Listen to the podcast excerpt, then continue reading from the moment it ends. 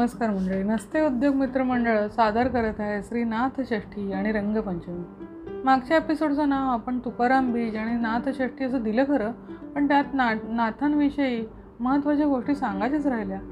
तर आज दिनांक दोन एप्रिल दोन हजार एकवीस रोजी रंगपंचमी आणि श्री नाथषष्ठी या दोन गोष्टी आहेत. पैकी आधी घेऊया नाथषष्ठी समिती संवाद कोकण प्रांताचा एक सुरेख लेख वाचनात आला आहे. तो तुमच्याबरोबर शेअर करते. त्यात ते असं म्हणतात नाथषष्ठी फाल्गुन कृष्ण षष्ठी या दिवशी नाथांच्या संदर्भात एकूण पाच घटना घडल्या.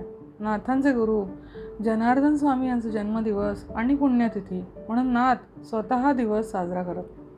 श्री जनार्दन स्वामींना श्री दत्तात्रयांचं दर्शन आणि अनुग्रह याच दिवशी लाभला. श्री एकनाथांना श्री जनार्दन स्वामीचं दर्शन आणि अनुग्रह याच दिवशी झाला.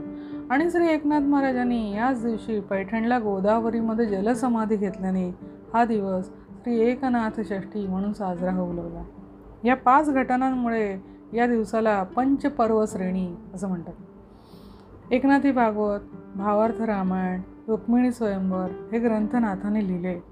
शके बाराशे बारामध्ये संत ज्ञानेश्वरांनी लिहिलेली ज्ञानेश्वरी पुढे दोनशे पन्नास वर्षांनी नाथांनी शुद्धीकरण करून समाज उपयोगी केली.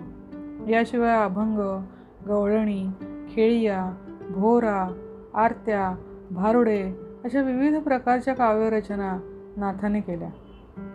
भारुडं हा संत ज्ञानेश्वर आणि संत नामदेवाने सुद्धा केले. हे नाथांच्या पूर्वी झालेले संत आणि नाथांच्या नंतर झालेले म्हणजे तुकाराम महाराज आणि रा समर्थ रामदास स्वामी यांनी देखील भारुडं केली.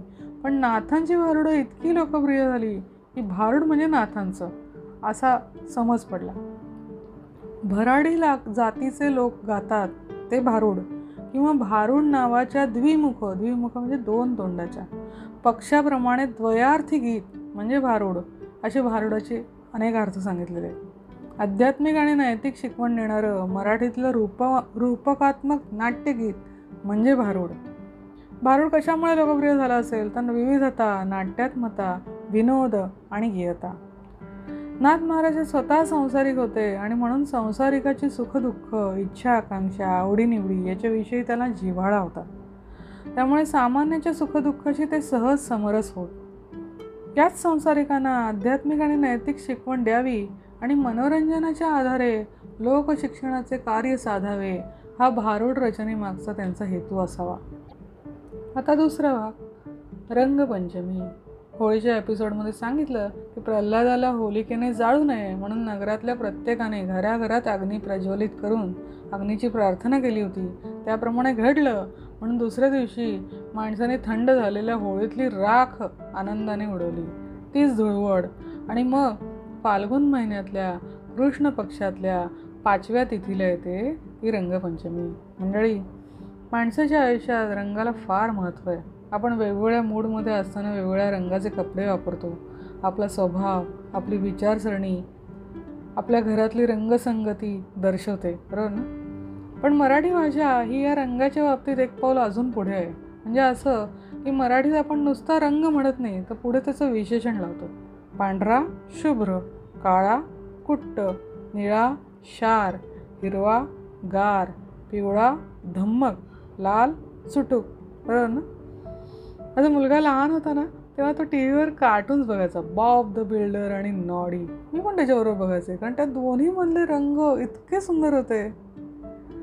रंग म्हणले की पहिल्यांदा आठवतं ते इंद्रधनुष्य. बरोबर ना? ता ना पी ही नी पा जा. आता हे ता म्हणजे तांबडा. तांबडा म्हणजे लाल चुटूक. काय दाखवतो? एक प्रकारची ऊर्जा दाखवतो. ना म्हणजे नारिंगी. तांबडा आणि पिवळा एकत्र करून बनतो तो संत्र्याचा रंग. टवटवीतपणा दर्शवतो ना? ती म्हणजे पिवळा. हळद पिवळी असते पिवळा धम्मक.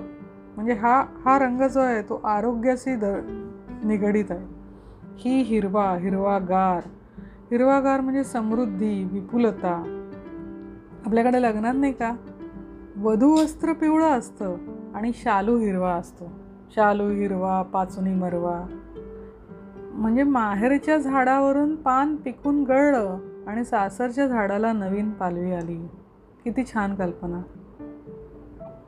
नी निळा शार. आकाशाचा रंग आहे. तो आपल्याला विस्तार शिकवतो. पा पारवा. पारवा म्हणजे पांढरा आणि काळा मिक्स केल्यावर जो होतो तो. राखाडी म्हणतात. हा मनाला काय करतो? तो अंतर्मुख करतो. ज्यानुसार ज्या रंगाचं प्राबल्य जास्त म्हणजे पांढऱ्याचं जास्त असेल तर वेगळा विचार आहे आणि काळ्याचं जास्त असेल तर वेगळा विचार आहे. जा जांभळा. निळा आणि तांबडा मिक्स केला की जांभळा म्हणतो. म्हणजे विस्तार आणि ऊर्जा हे दोन्ही एकत्र केलं की काय करतो? हे दोन्ही वापरून आपण वाढवायची ती उदात्त वृत्ती. दासबोधामध्ये एक आहे जीव जीवात घालावा. समोरचा माणूस असा का वागतो? असा जेव्हा आपल्याला प्रश्न पडतो तेव्हा आपण स्वतःला त्याच्या किंवा तिच्या भूमिकेमध्ये ठेवून पाहावं. म्हणजे तो किंवा ती असं का वागते हे आपल्या लक्षात यायला सोपं जाईल. पण मंडळी हे सगळं रंग कोणामुळे? तर मुळी पाहता एक स्वर.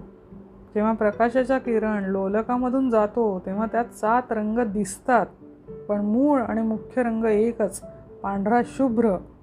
असं डाग विरहित ज्याचं आयुष्य आहे तुळशी सद्गुरू तुम्हा आम्हा सगळ्यांना लाभो. आणि त्याच्या कृपेने आपलं आयुष्य रंगीत आणि सुगंधी होवो. हीच या रंगपंचमीच्या निमित्ताने शुभेच्छा. Thank you.